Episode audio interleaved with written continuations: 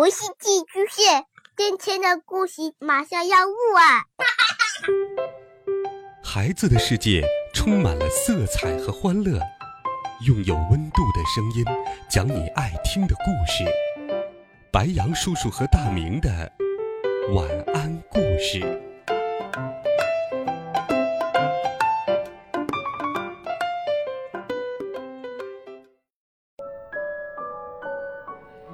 小朋友们、同学们，大家好，欢迎收听白羊叔叔讲故事。今天，白羊叔叔继续给你准备了幼儿性格培养故事，一起来听《不按时起床的孩子》。这一天，小熊终于睡醒了，看了一眼闹钟，糟了，八点了。原来。小熊昨天跟小猪和小鹿约好今天去公园玩，没想到睡过头了。小熊匆忙地穿上衣服，牙没刷，脸没洗，便冲出了屋子。路上，别人都离他远远的。小熊想，知道我赶时间，给我让路呢吧。小熊一到公园门口就喊道。不好意思，我迟到了。哎呀，你怎么才来呀？小鹿一见他便埋怨道：“看看你的衣服。”小熊低头一看，上衣扣子没有扣好，裤子上还有泥巴。小熊这才明白，路上的行人为什么都离他远远的，顿时羞红了脸。从此。小熊变了，每天都早睡早起，将自己收拾得干干净净。叮铃铃，上课了，可教室里还有一个座位空着。大象老师进来了，问：“还有谁没来？”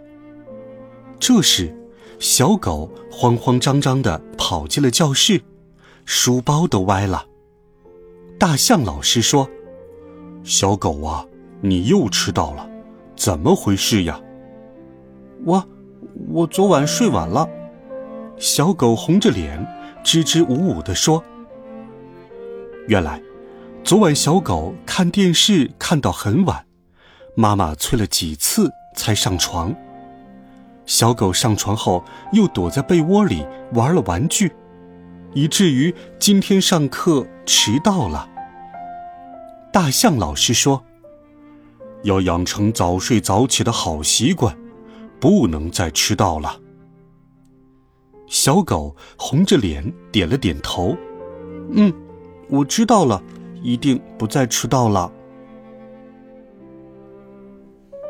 大公鸡每天早起打鸣，让人们从沉睡中醒来。开始一天的工作。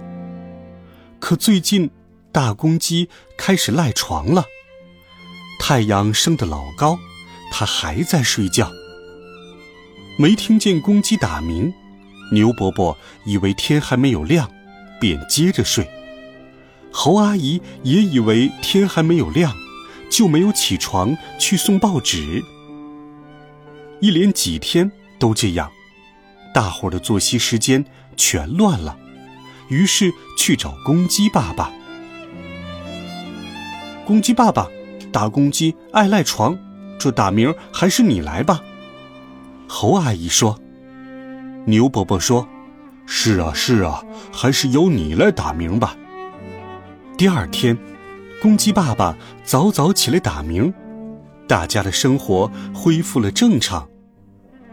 此时，失业的大公鸡开始后悔了，后悔自己没有按时起床。听过了几个小故事，小朋友，你会遵守时间吗？比如按时起床，不迟到，和别人约定好的时间一定能够准时到达。